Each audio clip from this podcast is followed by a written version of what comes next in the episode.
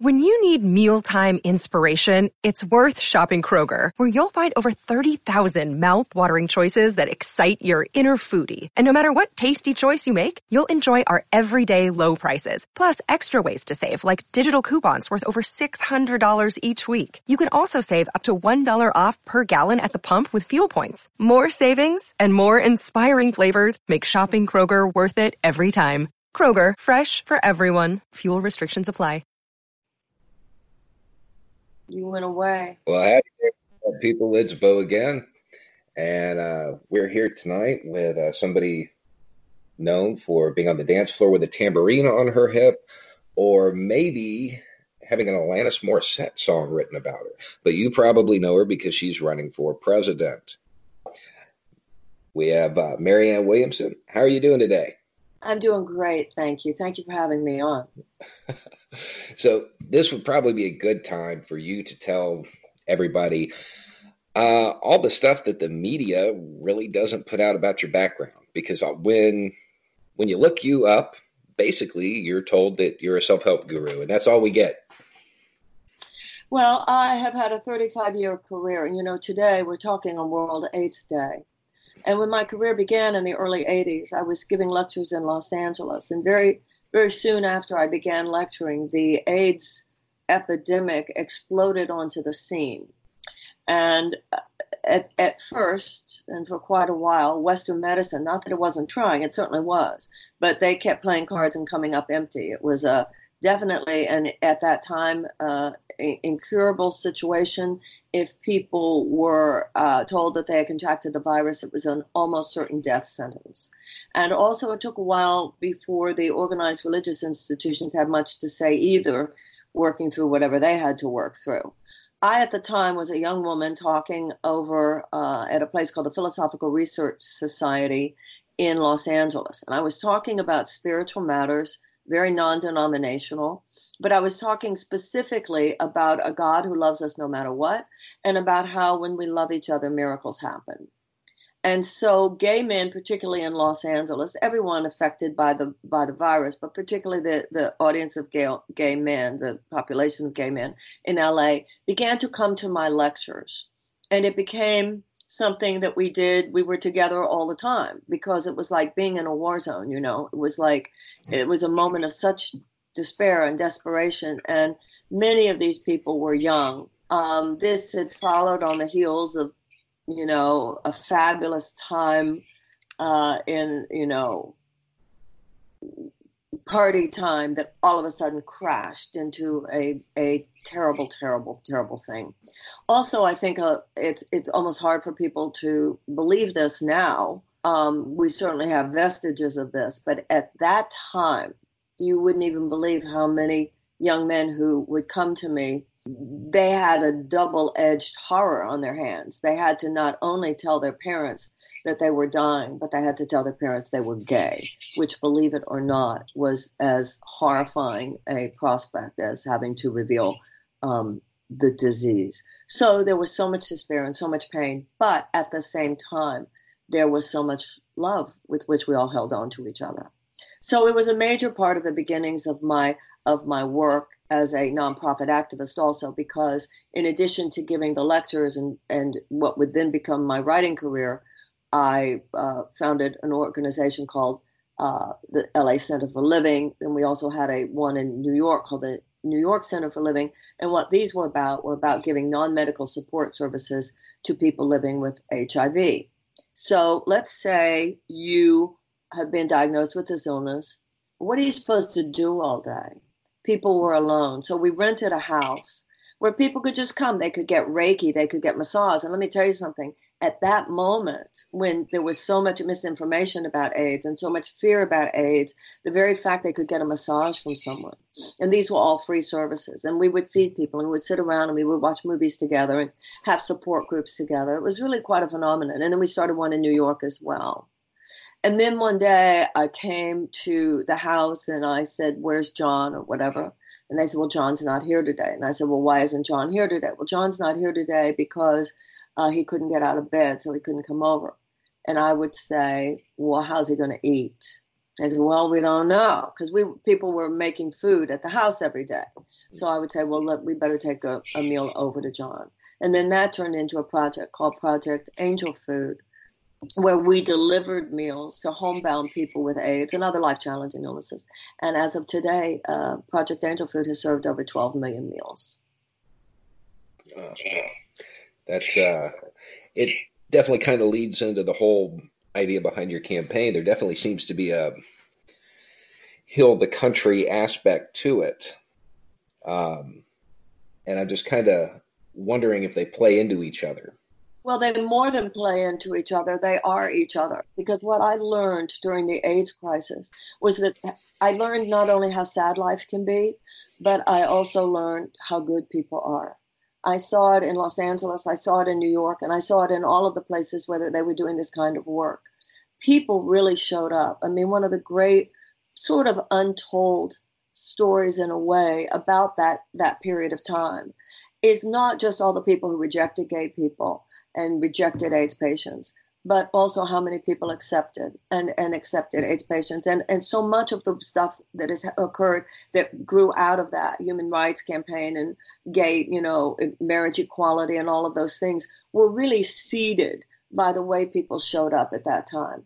Particularly, one of the things that was happening in, in Los Angeles was that you know Los Angeles is so defined by the entertainment industry, and the entertainment industry is so full of obviously very vibrant, obviously very talented gay people. So Hollywood really showed up. So I saw there, and then continued with the rest of my nonprofit work.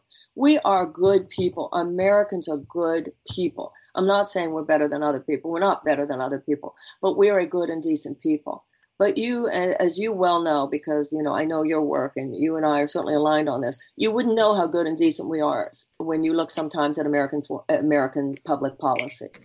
and so the problem we have is the divergence between the goodness and the decency and the dignity of the average American, and who, is who is following the dictates of their conscience on a daily basis versus the activity of a government that has been so hijacked and corrupted by you know the economic you know uh, market forces that are soulless and untethered to any ethical and moral consideration that that public policy then displays no conscience whatsoever no compassion whatsoever.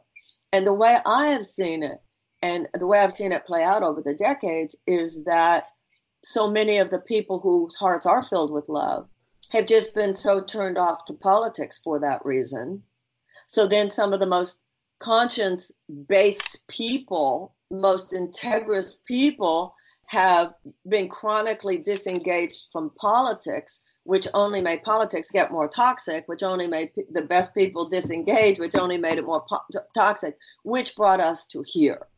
And I think that there's been a mass awakening. That's why the popularity of such people as yourselves. But now we have to harness the, the goodness and the decency for political purposes because what we did in the nonprofit sector can be done in the public sector. It's the same thing. I think that public policy should act according to the dictates of, of basic decency and, and, and conscience in living with other, you know, human and other sentient beings um, just like individual behavior should. And I think that people listen and hear us on the level that we speak from. So nobody can say, well, we've tried that and it didn't work because, in fact, we haven't tried it. Not in this country. We've never sought to harness real compassion for political purposes. Yeah, when one of the things you said in one of the the debates was you mentioned something along the lines of, you know, Trump didn't win on ideas. He he won by saying "Make America Great," and when I was looking at the reactions of people, it almost it seemed like they thought you were just saying, "Oh, Republicans are dumb," but to me, that read that he got people excited about an idea, a slogan, even if it didn't really mean anything. Um, do you think that your work can help achieve kind of a counterbalance to that? Well, I certainly wasn't saying, nor do I believe, that Republicans are dumb. I think that there are high minded conservative values, and I think that there are high minded liberal values. Um, Eisenhower, President Eisenhower, who was a Republican president, said that American mind at its best is both liberal and conservative. it doesn't matter what side of the political spectrum you're on, neither side and not no no group, no socioeconomic group, no ethnic group, no political group has a monopoly on human values. And so I believe that the counterforce to mean spiritedness, wherever it comes from, the left or the right, the counterbalance is a conversation that gets to the heart of the matter where we just we want to be good people and we want to treat people right. And we want a government you know if you have a representative government a government that is supposedly there to quote unquote represent the will of the people representing the will of the people should mean representing the consciousness of the people so if we are good and decent people whether we're on the left or the right which i believe that we are the majority of Americans good and decent people. And if our government were to re- to reflect that through it through public policy, then absolutely that would be a counterforce to the craziness and the falsity and the mean spiritedness of this moment. And this brings us to the Department of Peace, right? Yes, we have. We now spend seven hundred and sixty billion dollars on our on our military budget. Now, my father fought in World War II. I'm a fan of the U.S. military. Obviously, we need a, a strong military. I don't think anybody doubts that. You know, before World War II, we didn't even have a standing army. Obviously, we do now. We we need that. That that goes without saying to me. However, I think what too many Americans probably don't realize is how much our military budget reflects hundreds of billions of dollars over and above what the military says that they need. So to me, it's like with your physical body. I, see the I see the military like a good surgeon. Does America need a really fine surgeon on hand all the time? Yeah, we do. I, I mean, I, we do. But a sane person tries to avoid surgery if possible. So you don't just take medicine, you also have to cultivate your health. You have to take care of your diet, you have to take care of exercise, etc. If you don't take care of your body, then health then sickness is almost inevitable. Well, we have to see at the same time you can't just cultivate preparedness for war. And preparedness for war it must be cultivated, but we must also prepare for peace. You know, Donald Rumsfeld was the Secretary of Defense under George Bush. He said we must wage peace um, James Mattis, who was the Secretary of Defense under Trump until he left the Defense Department, he said, if you don't fully fund the State Department, I will have to buy more ammunition. So we have to cultivate peace, not just prepare for war. And that's why, so what we have reflected in our budget is we have 760 billion that goes to the military budget, but then the State Department is 40 billion and then within that, we have the USAID, which is a, a long term development and humanitarian assistance. And then in addition to that 17, also within the 40 billion, is less than 1 billion that we spend on what are called the peace building agencies. I think a lot of people don't even understand that peace building agencies exist. There are actually factors having to do with educating children, economic opportunities for women, reduction of violence against women, the basic reduction of human unnecessary human suffering when those factors are addressed statistically we have a higher incidence of peace and we have a lower incidence of conflict. America well america needs to decide do we want a violent society? Do we need, want a nonviolent society? That's really what we need to get to and that's why a department of peace coordinates and addresses, you know, things like restorative justice and conflict resolution and and um, violence prevention in the schools and trauma informed education. There are things that we can do on a on a domestic basis as well as on an international basis to increase the probability of peace. We should have a peace academy just like we have a military academy. And the people in our government who are referred to as the peace builders, in my administration, they would have an equal seat of power at the National Security Council table. Well, that makes sense. I mean, there's there are a lot of studies from the military side of things showing that the, the civil affairs guys and the guys that go out and build bridges and build schools and stuff Absolutely. like that, they they keep more fights off the battlefield than Absolutely. anybody would have gone. That is so true. And all of this that I said, uh, you're pointing out something really important here because nothing I said was a critique of the military. These are political decisions. The corruption here is not military corruption, it is political corruption. It has to do with expenditures and activities that are not for military purposes, they are for uh, the purpose of increasing short-term profits for defense contractors. And what what happens, and I've you know heard this from military people all the time we we burden our military with problems that shouldn't even they shouldn't even be put into the hands of the military. They should have been nipped in the bud years and years before. They shouldn't even have been created. We create I mean look at ISIS. It was our invasion of, of, of Iraq that did that. So then the military ends up having to clean up a mess that the politicians created. Yeah. Yeah. Um, so another one of your uh, new ideas, the Department of Children and Youth. What what is that? We have millions of American children who live with vulnerabilities and challenges that are, are it's like a huge invisible sea of hum, unnecessary human suffering. We have 13 million hungry children in the United States, and we have 100,000 homeless children in the United States we have children. It, it, it's hard to even fathom. We have millions of children in the United States who go to school, to elementary school, and ask the teacher if they have some food for them. We have millions of American children.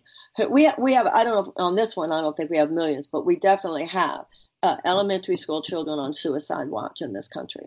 And we do have millions of children who go to classrooms where there are not even the adequate school supplies uh, with which to teach a child to read. And if a child cannot learn to read by the age of eight, then the chances of high school graduation are drastically reduced and the chances of incarceration are drastically increased. So the question can't just be how to create jobs. It also has to be how to create an education and how to fully actualize the intellectual and, and, and cultural capacity of every child. I want a massive realignment of investment in the United States in the direction of our children. And so, and, and, and because so much happens before the age of 10. So I want every school in the United States to be a palace of learning and culture and the arts. Because if you child, if you set a child up to succeed before the age of 10, so much is handled. So much is handled. So we need trauma informed education we need community wraparound services. We need mental health counselors. Right now, we have one mental health counselor for every 1,500 children in the United States in the uh, public schools. We're not even having, I don't know if you have children, but I don't know if we're not even having a national conversation about what is PTSD. That because we, the psychologists now say that millions of American children in our schools are suffering a form of PTSD that is no less severe than the PTSD of our returning veterans from Afghanistan and Iraq. Now, think about this. Think about your workplace, and, and everybody should think about, you know, let's say the workplace, wherever you work, okay? So imagine if where you go every day, there was now an established pattern around the country of people coming in and doing a mass shooting. Imagine if you work at a department store but let's say that there was a pattern now of people coming up and shooting up people at a department store. This would give you a level of chronic PTSD. These and these kids are now in our schools on these lockdowns. So I think that we need to recognize the emotional and psychological problems of so many children, and we can help these children. And so um, there are many things that we can do to address the violence prevention and issues such as that in our schools among our children. Uh, we could have mindfulness in the schools. There are the, the, these are vulnerabilities and challenges that go beyond the capacity of the Department of Education and Health and Human Services to deal with. That's true of both uh, both the Department of Peace and Department of Children and Youth. A lot of it is coordinating. It's not creating new things. It's just like we did with the Home Department of Homeland Security. We we recognized after 9/11 that we had there was all this tragic i don't you know i realize now when i'm talking there are people who do not remember because they're they're too young to actually remember that day necessarily but one of the really tragic things that happened at 9-11 was I think it was Muhammad Atta's uh, uh, computer.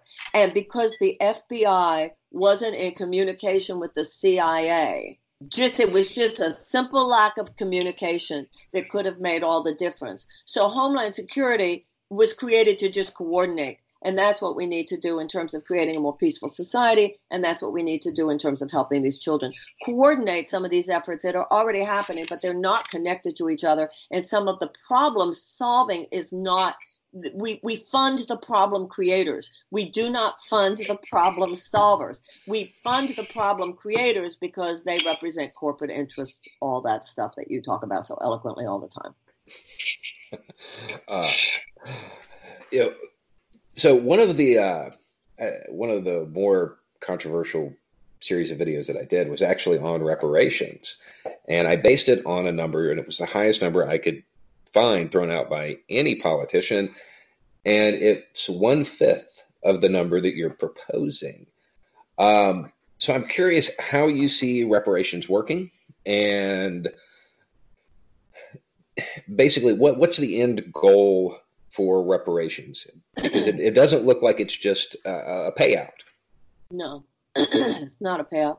Um, I don't think the average American is a racist. That's not my experience or my belief. But I do think that the average American is woefully undereducated about the history of race. So I think my experience in talking in the whitest states in America is that when people hear the history, you know, a lot of it we learned, but we learned it in the seventh grade. We don't really remember, or we weren't taught that much of it. And like we were talking at the beginning, you and I, we're decent people. So let's look at this. The first slave ship was brought over in uh, 1619, and slavery did not end in this country till 1865. That's just shy of 250 years. So at that time, General Tecumseh Sherman promised 40 acres and a mule to every former slave family of four. And historians believe that there were at that time between four and five million people who were emancipated. So the the the promise of the 40 acres and a mule was in, was rescinded and what what followed except for 12 years of reconstruction the the north sent down the, the US government sent down federal troops to the south to ensure that slavery would not be reinstituted, but they left after 12 years. So, except for those 12 years, you had following 250 years of slavery, another 100 years of institutionalized violence towards Black people because the Southern legislatures passed what were called the Black Code Laws to ensure that there would be subpar economic and social and political opportunities for Black people. So that was not addressed. You have slavery over in 1865, and it wasn't until 1965, 100 years. It's staggering. 100 years before the civil rights movement, the um, the civil the Civil Rights Act in 1964 uh, uh, dismantled segregation, and in 1965 the Voting Rights Act gave uh, equal access to the ballot. But a lot of that's been chipped away at because of the chipping away of the Voting Rights Act in 2013. The point is that the economic gap, right, that existed when slavery ended, that has never been closed. Now, Germany has paid $89 billion in reparations to Jewish organizations since World War II. And one of the things that's interesting about that to me is that even though obviously it doesn't mean the Holocaust didn't happen, it has gone far towards establishing reconciliation between Germany and the Jews of Europe.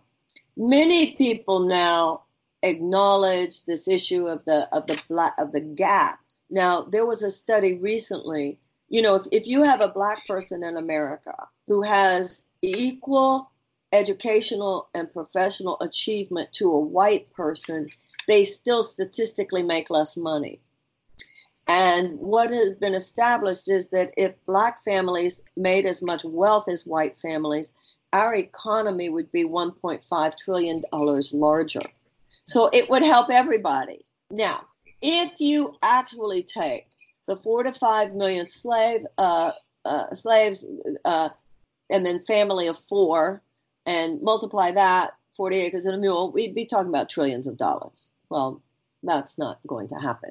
But I believe anything less than 100 billion is an insult. It's like when you're selling a house and somebody comes in so low you don't even call them back.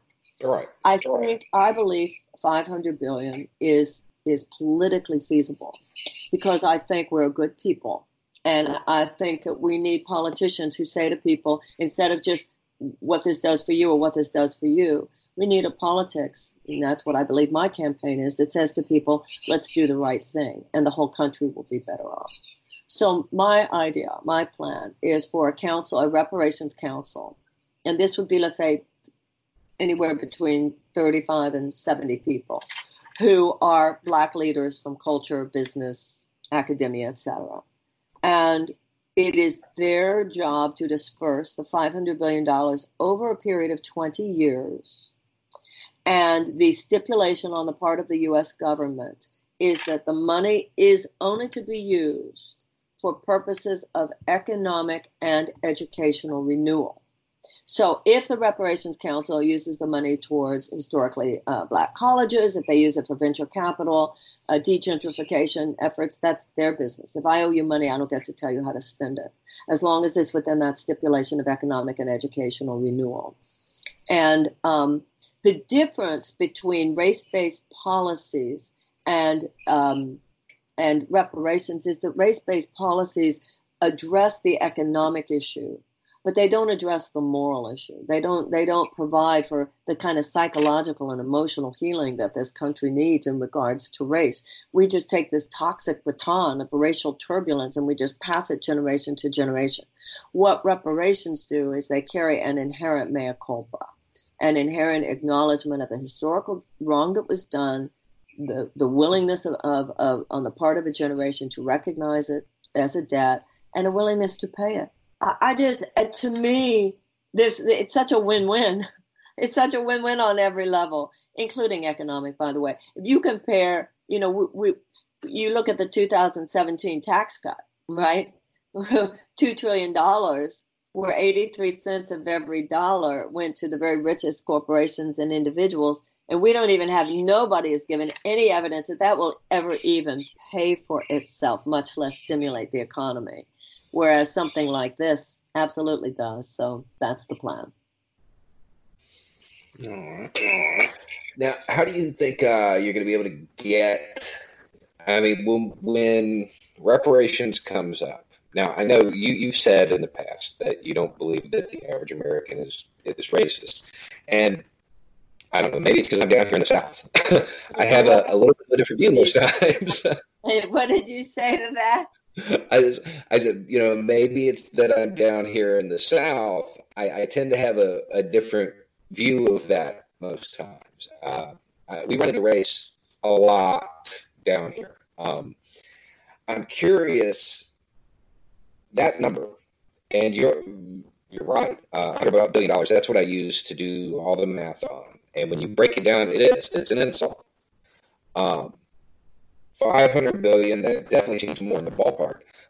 But even at 100 billion, I was watching people just freak out over the money. And I'm just, I'm wondering how you're going to convince the average white guy in the South that this is something we need to do. Well, one of the things I know about your work, I don't, when I watch you, I don't feel like you figured out what you should say. That's not that's not what I feel from you. Hmm. it's not about my figuring out what people want to hear. That that's the corruption of our politics. Politicians figuring out what you want to hear, figuring out what they could get away with. That's not leadership. If we're not going to have a big enough number, then we should then we shouldn't do it.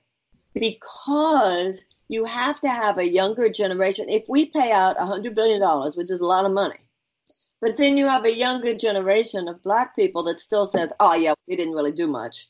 What, what, where did that get us? If it's not a big enough number, then it, it doesn't carry the force either economically or in any or, or morally or or or uh, spiritually or emotionally or psychologically. It has to be big enough that it's that it's the level of of statement and the level of repair. Now, you talk about the South. I come from Houston, Texas. Not only do I come from Houston, I was born and raised there. I mean, I know I know about racial attitudes. I mean, hello, Texas. But I have also seen how the world has changed. I I remember as a little girl when I used to go to, uh, there was a building that's still there in Houston called the Medical Towers.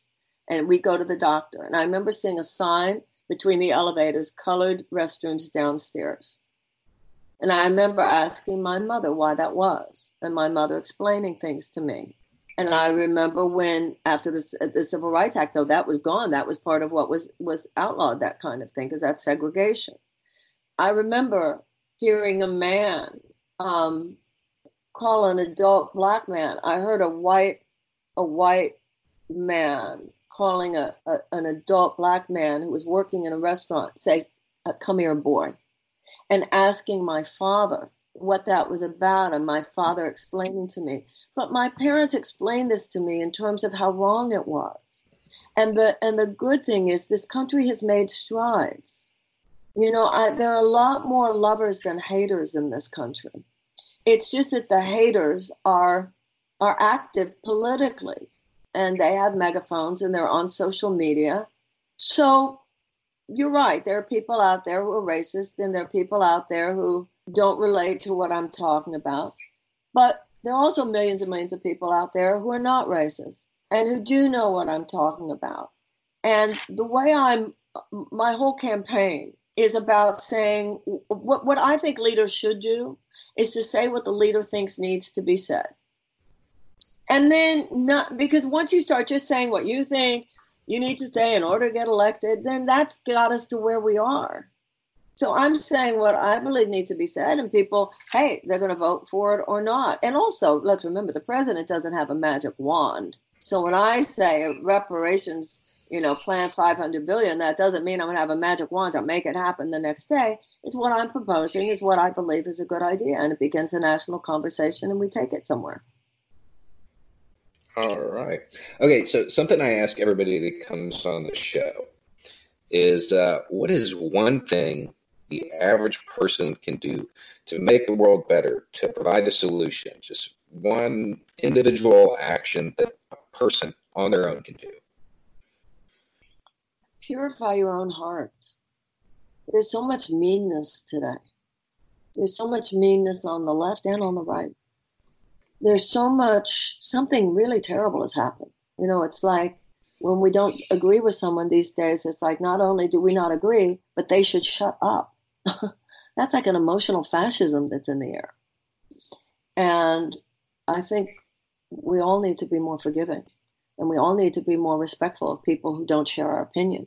You know, there's a smug, a smug, self-righteous intolerance on the left is no less dangerous to the emotional fabric of this country than a smug, self-righteous, intolerant person on the right. You know, I'm sure that there are people who have heard the conversation you have I've had today who might not agree with my conclusions but still a conversation can add to your understanding it can add to your insight it can add to your thinking whether or not you agree. I mean there are many things that high-minded a high-minded conservative might talk about and in the end i don't i don't agree with the ultimate conclusion but i'm like yeah I, i'm my thinking is broader because i heard it talked about that way um, nobody nobody has a monopoly on values and nobody owns this country. We all do. And meanwhile there's this left versus right thing that we're all caught up caught up in.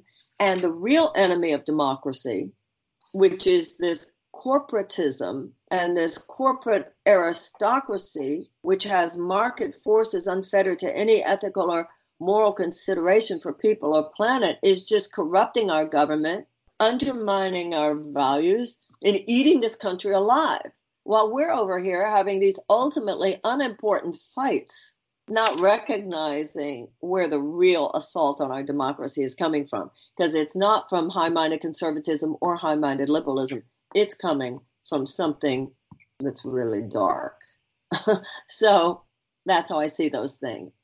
You know, we have a politics of people pleasing we have politicians, you know, they do focus groups and this is what we should say to get elected. What is going on here? That's just the degradation. Once again, you know, that's why I like shows like yours. You're just a truth teller. You're just letting it fall where it falls. Somebody agrees with you or they don't agree with you. Um, that's what I think politics should be. Okay, so we're closing in on the end of the show here.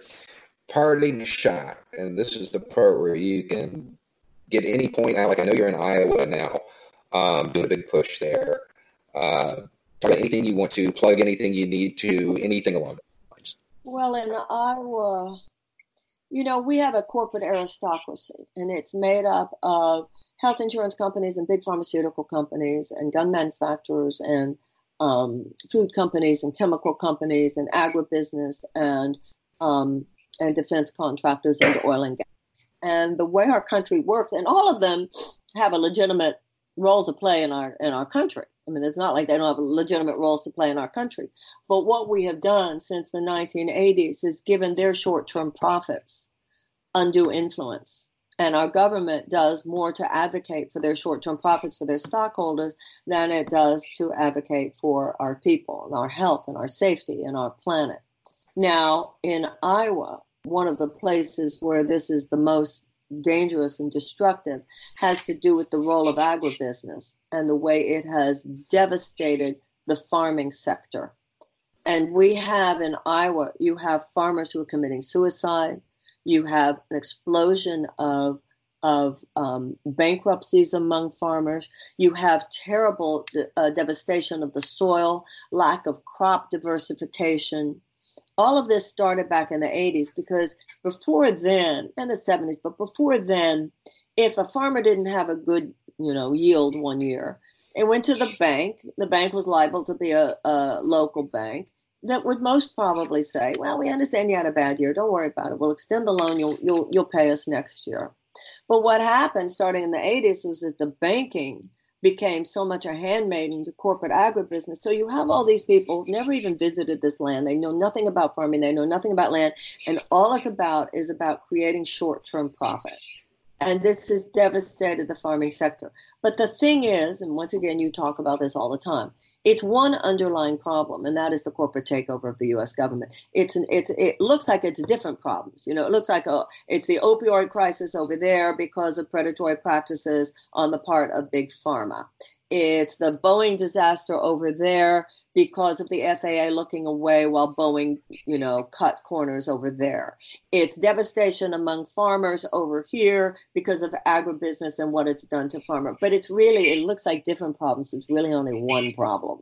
And that is what has happened when your government has so sold out that whether it's the FAA not looking at Boeing or the FDA not watching out what was going on with big pharma and the opioid crisis, or whether it's the USDA uh, and the FDA being in the in the pockets of agribusiness rather than the government doing what it used to do, which is really supporting the farmer. This is what we need to recognize that we need a nonviolent political revolution in this country because the corporate aristocracy represents it's it's an economic tyranny and it is hurting people and it is undermining our democracy. Our government is supposed to represent the will of the people, not just represent the short term profit motivation of huge corporate conglomerates, which have no sense of, of ethical or moral responsibility to people. And our entire political establishment is in on it. Our entire political establishment is so corrupted because of the money that it's time for the people to step in and uh, that's what you do, and that's what I do, and uh, there there are a lot of us. There are a lot of us. There are a lot of us in there, and uh, I think uh, ultimately it's going to lead to a good thing. I think so too. All right, so that's going to wrap up the show, uh, the interview portion of the podcast. If you're watching on YouTube, this will be the end of it. Um, and uh, I really want to thank you for coming on. Oh, I want to thank you. You're busy. Stuff you got to go do. thank you. Thank you. I learned from you, and I, I think you're you're great, and you're you're doing something really important, as you know. Thank you so much. Thank you. All right. Yeah. You have a good night. Bye. Bye.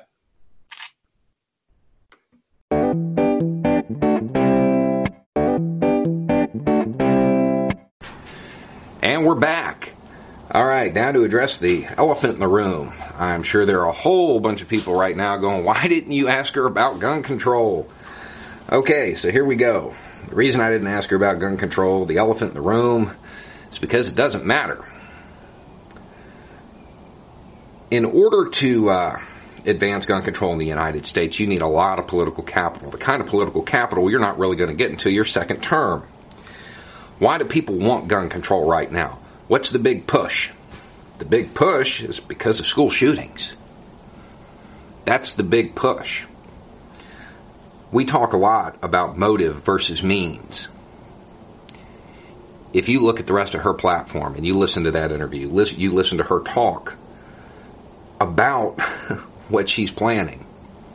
What are the solutions that we've come up with on the channel? Mental health in the schools, teaching kids coping skills, income inequality, racial injustice. Those are the motives. Workplace shootings happen because of income inequality. People are scared. They don't feel safe. Students lack coping skills. They don't have access for somebody to talk to. They don't have anybody interested in them. Racial injustice provides a, a tool to radicalize them. If all of that's gone and the motives removed, is there really going to be a push for gun control? Because I imagine the school shootings would stop. So, yeah, I am certain that there are a whole bunch of people that diverge from her on that issue. But when it comes to the reality of it, we'll probably never see her policies. We'll probably never see any of that come into play. Because by the time this other stuff comes into play and she has the political capital to push that issue, it's going to be a moot point. Anybody in the gun crowd knows assault weapons, assault rifles, rifles of all kind amount, they're responsible for less than 3% of murders. It's nothing when the school shootings are gone, those high profile incidents are gone, the push is gone with it. Anyway, that's the end of the show for tonight. Uh, y'all have a good night. It's just a thought.